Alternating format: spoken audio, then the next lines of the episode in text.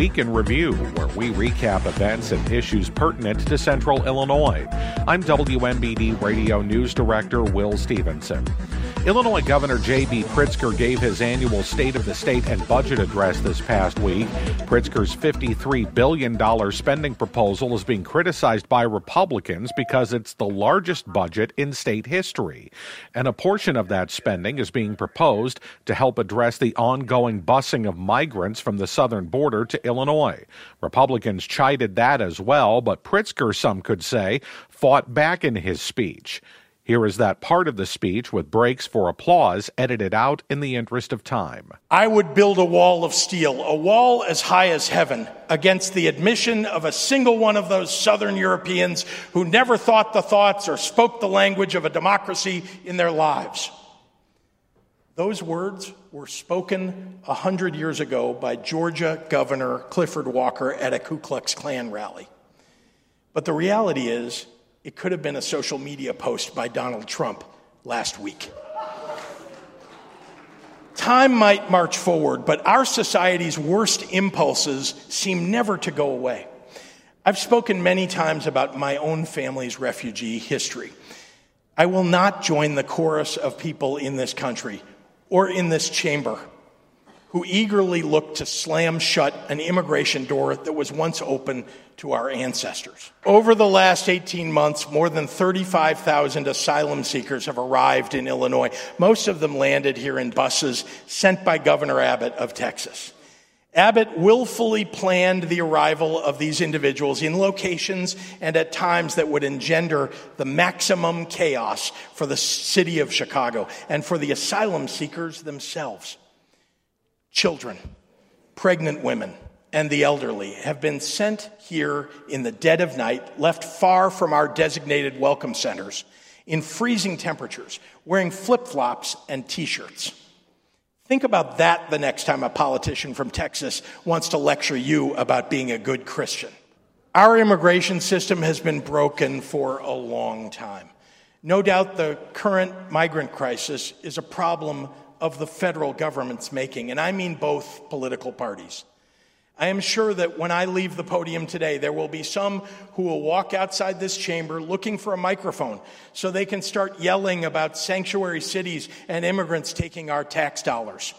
I hope that the press covering those statements will ask these politicians one important question.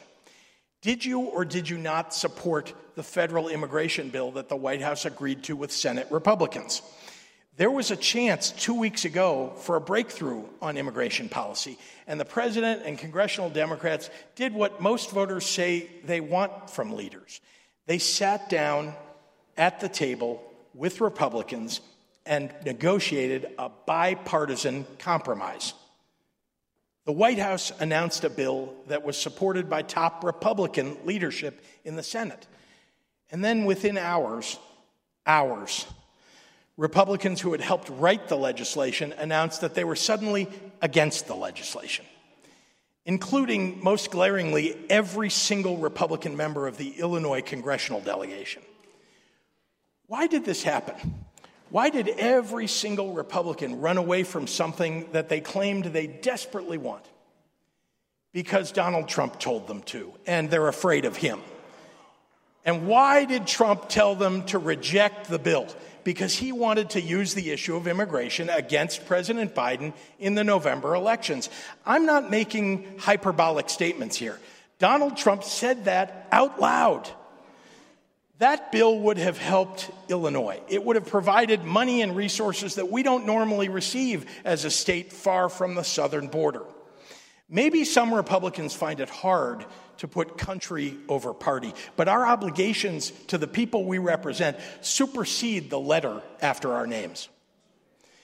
Joe Biden has been a very good president who has rescued the economy and protected freedom, but states and cities, states and cities in the country's interior are not equipped alone to handle the rapid influx of new arrivals that we have seen.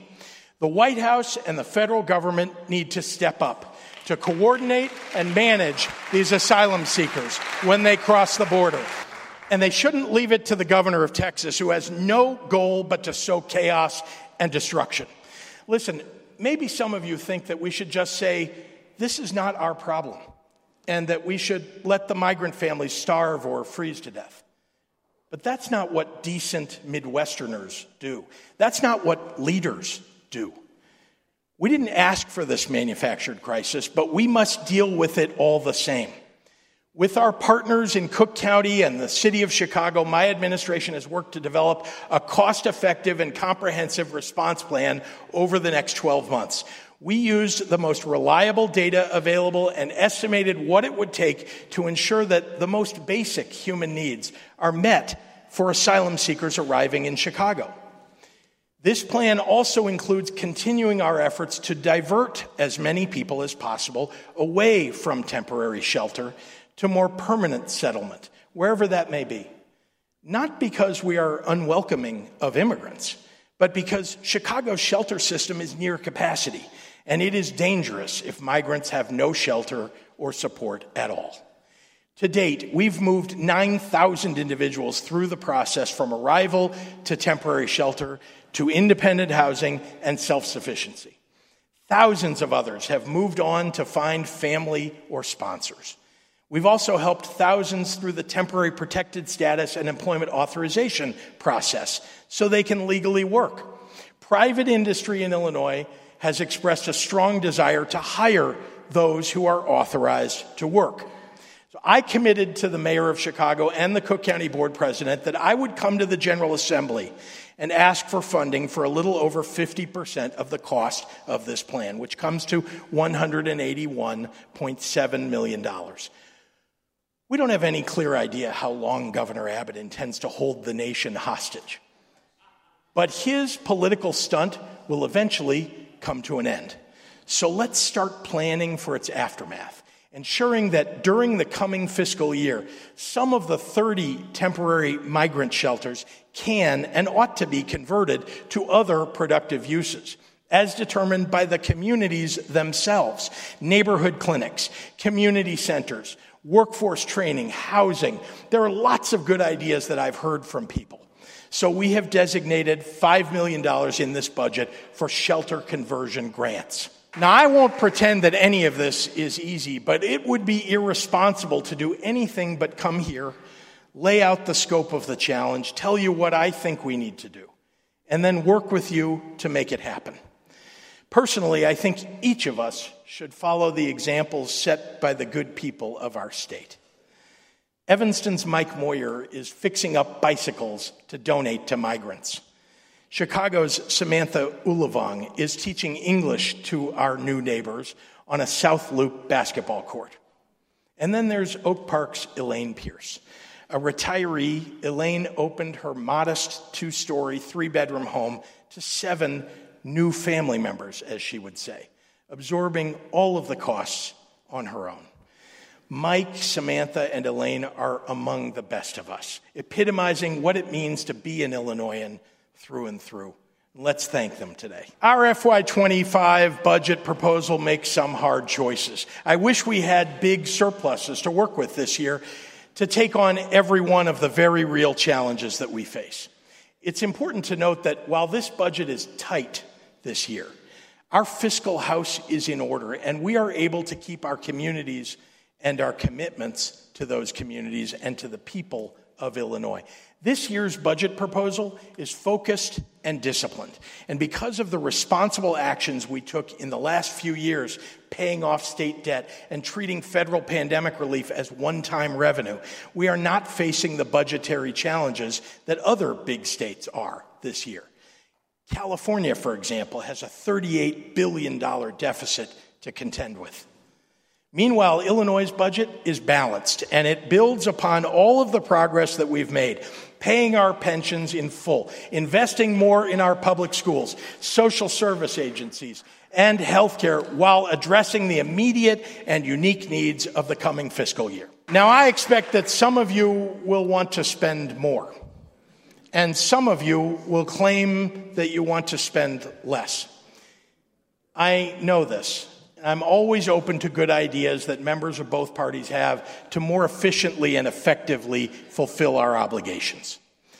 My one line in the sand is that I will only sign a budget that is responsibly balanced and that does not diminish or derail the improving credit standing we have achieved for the last five years. Governor J.B. Pritzker. You can find complete coverage of Pritzker's budget proposals at WMBDradio.com. A local group is raising environmental and other concerns over a proposed tax increment financing district in Peoria's warehouse district, one the Peoria City Council will consider this Tuesday night. The Central Illinois Healthy Community Alliance says there's a history of environmental and racial injustice in the area where the proposed district would encompass that they say has disproportionately affected minorities. Joyce Harant is a member of the alliance. We are not here to discuss whether or not there should be TIFs. You know, we're, this is about the the additional text that you've been sent that we would like to have added to the TIF. We are not seeking that you know that this is a broader discussion than what it is. Um, and let me first point out the TIF map here so that you can see where it is.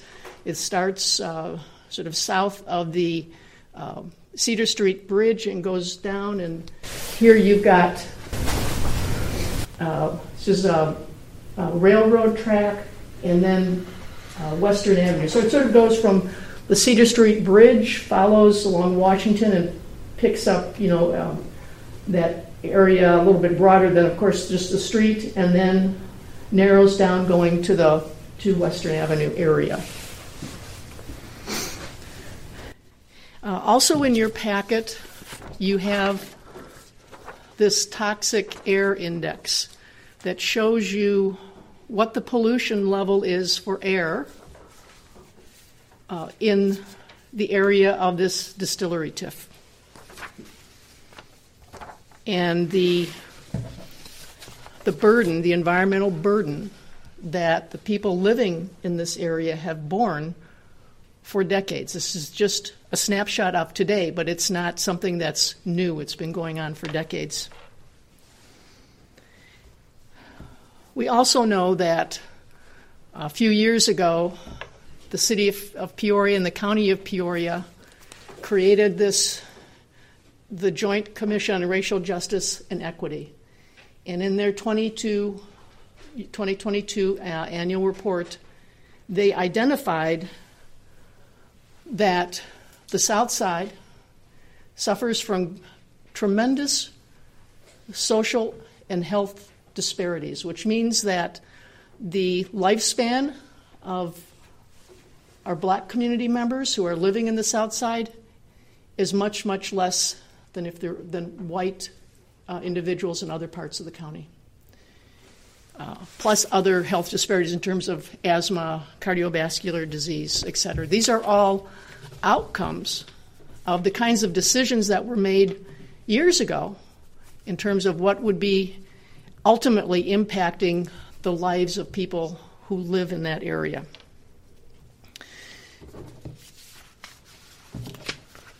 On February 1st, the Joint Review Board was created, Joint Committee Review Board, I always get that a little bit reversed, was created for this distillery TIF. And that's all of the taxing bodies that are impacted by the TIF and a citizen.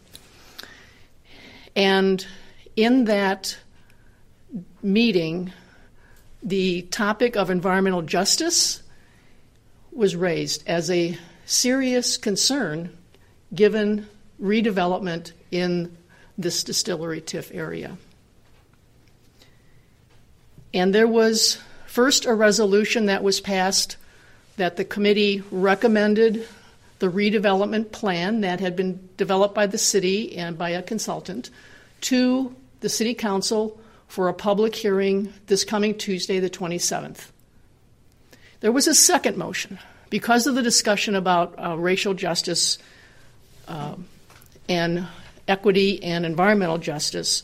The second motion was to add text to this plan to add clarification and further emphasize the Joint Review Board's discussion today as relates to matters of environmental and social justice concerns. So, with that, uh, community residents developed the text to add to this redevelopment proposal.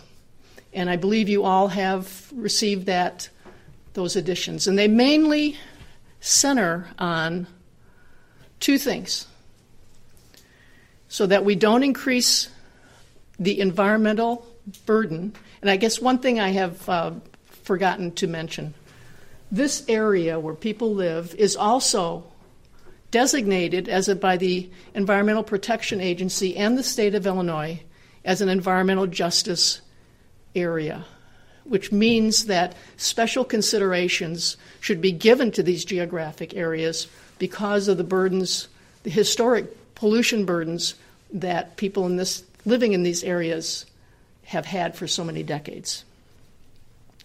So we know that the BioUrja plant had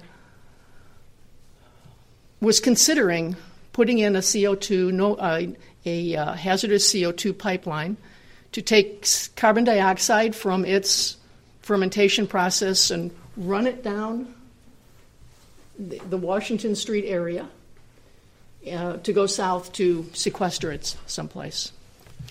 Um, we have been told that BioUrja still hasn't made a decision on that, but we have not been able to talk with them directly. Um, so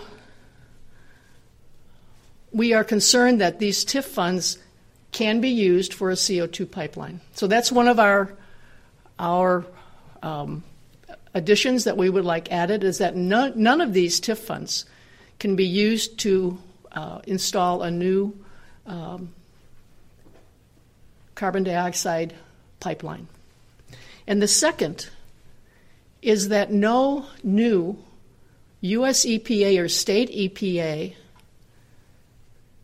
air or water pollution permits be used, that no TIF funds be used if a development would require a new U.S. EPA or state EPA air or water pollution permit. Or that would, if you had an existing permit, that you would be seeking to increase the levels of that permit. So basically, we're saying no new pollution, no new air and water pollution. We're not saying no development, we're just saying let's not add above certain levels for the pollution and no CO2 pipelines.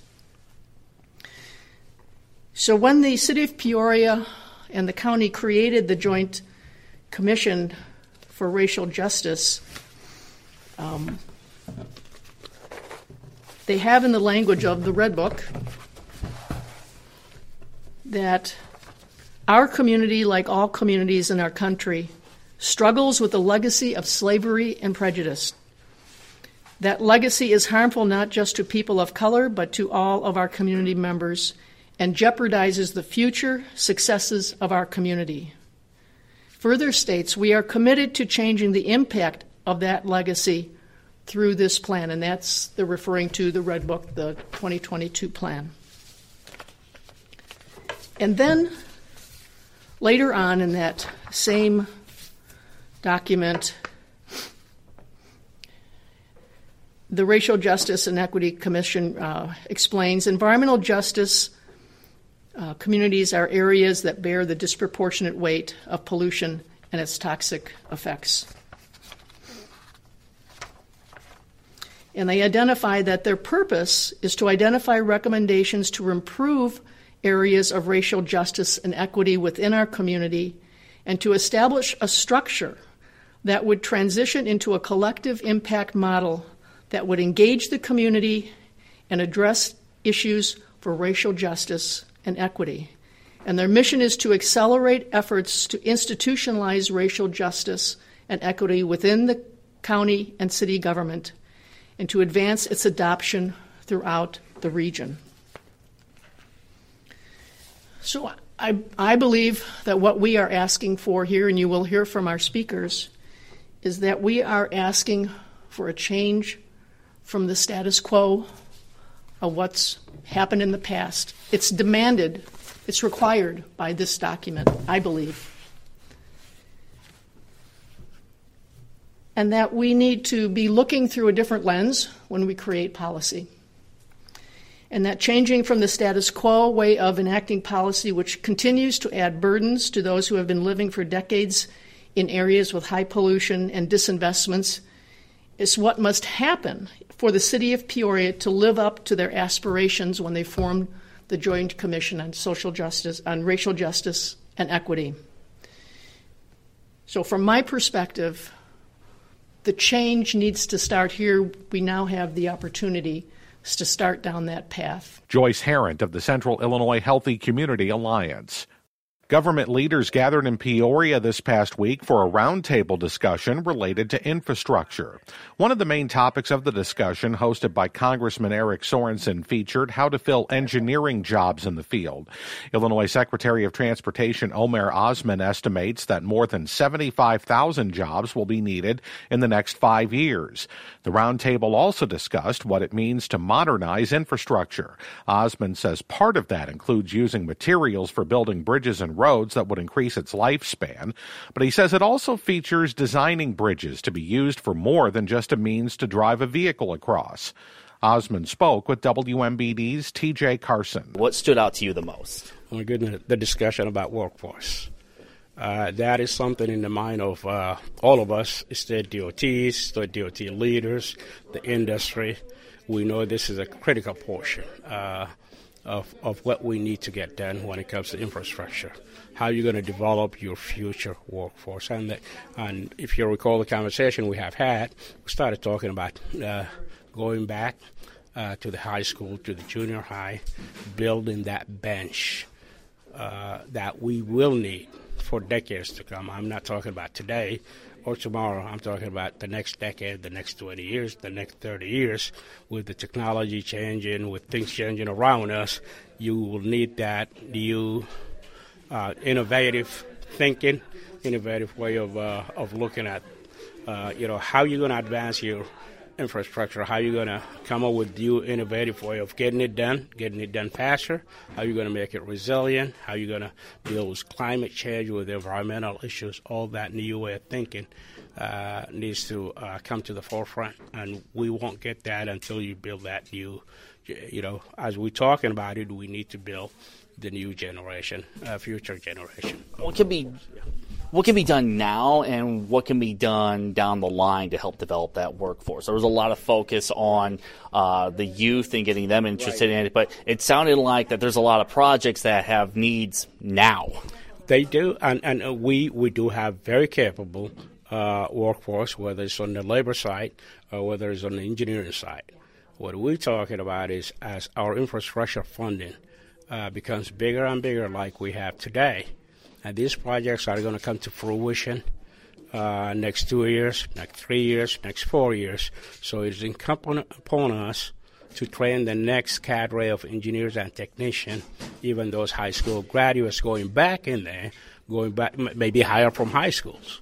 Uh, just like we did for Illinois DOT in the 1980s. Uh, we have very capable uh, uh, engineering technicians who just came out of high school and they were trained on the job. That, that sort of capability we will need. You will need the sort of capability of, of enticing these high schoolers and junior highs into going into that technical field when they grow for uh, three, four years down the road, or even two years by going to ICC and junior colleges. That kind of uh, critical thinking, that kind of educational background is what we need for two years, for three years. But what I was talking about is enlarging that pool in a bigger way by going even further into the junior high when when when kids are actually start thinking about what what what do I want to be. So we need to capture them right there at that stage. Is it just expanding the pool, or is it also trying to get some of these kids trained in specific jobs with engineering?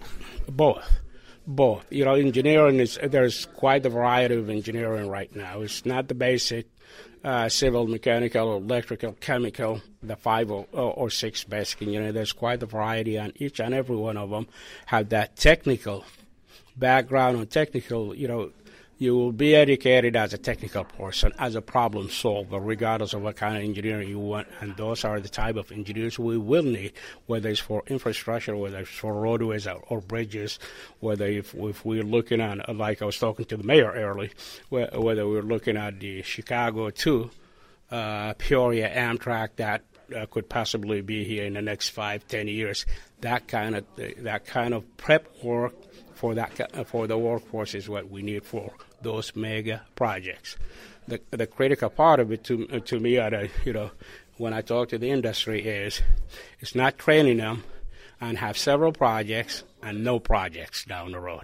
You need that uh, consistency. You need the consistent funding where once uh, some projects are done, there are next lines of projects that are in the, in the pipeline for uh, for us to do.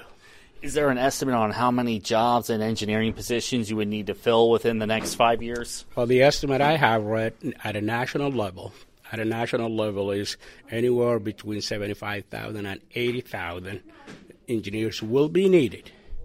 Fresh engineers added uh, to the workforce we have today will be needed for us to deliver the bipartisan infrastructure bill, which is the IIJ, the 1.2 trillion uh, trillion dollar we had in 2019 is what uh, I think American Society of Civil Engineers have estimated, and that's that's what we are operating from. There was also talk of not just filling the needs for current bills that have been passed, but you're thinking ahead to bills in the future and some of those projects that are needed down the line. Yes, indeed. Uh, to us, it's, it's, a matter of sustainability. You know, the what is what have hurt our infrastructure historically is the ups and downs of funding. You you will you will be living in good time, and then it's dry season. Uh, there's nothing uh, there is nothing out there, so that is not good for the infrastructure and for the well-being of the infrastructure as we have it today. You have to continuously do the upkeep. You have to con- continuously expand where you need to expand. Uh, because things are changing. You know, the population is changing. People move around in, in a different setting now and you have to uh, be you have to consistently work on your infrastructure. Yeah. The other thing I wanted to touch upon uh, that you brought up today is modernization of infrastructure. Because to kind of paraphrase what you said, it's not the 60s or 70s anymore. Right. It's not. It's not. And we tried to even resolve some of the, uh, you know, uh, as good a as good an idea the interstate was in the 60s uh, it created some of the issues too. And you, you, could go, especially to major cities, and, and you see how the interstate have split communities, have, might have impacted communities in a, some communities in a, in, in, a negative way. So these kind of uh, unintended consequences, I, I, I may say, needs to be addressed today. Resiliency is extremely important. Some of the bridges we have built on Illinois is blessed with major river bridges, including right here in Peoria, whether it's a McClugage, whether it's Bob Michel, whether it's a Shade-Lohmann. All these bridges, and all the bridges we have, uh, you know, across the Illinois River, across the Mississippi River, all these bridges were built with the idea of them lasting us 50 years. But through our ingenuity, we kept repairing and we, kept, we, we did a, a, good job on the upkeep. Now they lasted us for more than 50 years. So when we remove and replace, we should not be designing for the next 50 years. We should be designing for the next 100 year by being innovative in what kind of material we use, what kind of design standard we use. And there's a lot of innovation, you know, uh, out there. There's a lot of new product, new material that is going to last us a little bit longer than what we used back in the 60s, 50s and 60s. Is modernization more than just what you use to build the bridges? Is it also how they're designed and how they can be more accessible to people? Absolutely, all of it, all of it is you know all of what you just said, uh, including we just talked about the Bob Michel Bridge and, and the four foot wide uh, pedestrian and bicycle facility. We're going to see uh, not not the four foot fourteen, I believe, and we're going to see another four foot fourteen foot wide on the McClugage Bridge. It is bringing all modes of transportation together, whether it's pedestrian facility, whether it's uh, uh, bicycle facility, especially uh, in, in, in the Peoria and Central Illinois area, where you have a lot of uh, trails that needs to be connected together uh, whether it's Rock Island Trail, whether it's trails that's connecting East Peoria to Peoria, all that has to fit in a, in that bigger picture of how are you connecting all modes of transportation together and how are you making it available to everybody. Now, you you, do, you not you not necessarily have to have a car to move around. So, if you want to use any mode of transportation, that must be accessible to you. Illinois Department of Transportation Secretary and Peoria resident Omer Osman with WMBD's TJ Carson. There's a new presenting sponsor for this year's 4th of July fireworks show along the Peoria and East Peoria riverfronts. It's a show that, of course, we at Midwest Communications put on every year. It's now going to be called Choose Greater Peoria Red, White, and Boom. Choose Greater Peoria has been working almost a year now on employee retention and attraction issues.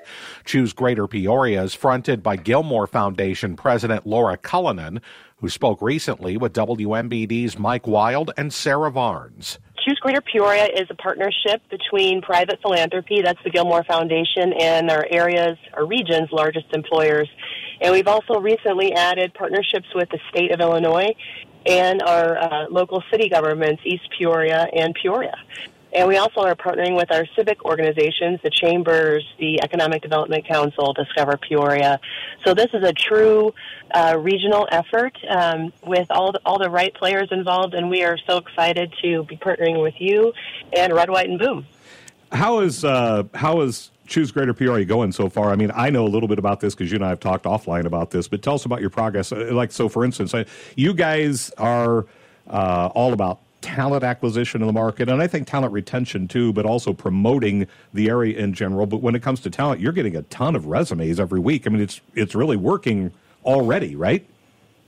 It is. We just launched in May of 2023, so we haven't even been live for one year, but we're getting around 80 resumes a week, and we characterize about 50 of those as qualified. So we're sending 50 qualified people to our investor businesses every week, and that number is just growing. It's been incredible the interest that has been coming to Peoria. And as you said, it is a talent attraction campaign, so there's a, a sort of an external focus on promoting Peoria and the companies and, and the lifestyle, all the good things that we have here. But also, there, there's going to be, you're going to see this around town more in 2024, an internal positive Peoria focus. People, um, we have incredible quality of life amenities um, in this area, and you know we need to start talking about it. We need to be bragging about this a little bit more. You so said you'll be seeing a, a larger presence in yeah, 24. You said something to me earlier when we were talking about this uh, that the biggest cheerleaders for our area are people that come from outside the region. Yeah, that seems to be, and I don't know what that is. Um, I can tell you that I chose to live in Peoria. I lived in Chicago for 15 years, moved here, and I wouldn't want to live anywhere else. To, you know, be with my family because we chose Peoria. We're choosing time and and money and things that we didn't have before to do the things that we want to do. So we've got a 17 minute commute anywhere in the region, really. In Chicago, it was between 30 and 50 minutes and you didn't know what was going to happen based on traffic patterns. I love Chicago, but I love having control to choose what I'm going to do after I'm finished with work. I can go to one of my kids' games. I can, you know, spend time doing hobbies, things that I love. So, um, yeah, you you can choose more. You can you have so many options for housing here. The quality of life, the quality of place is incredible.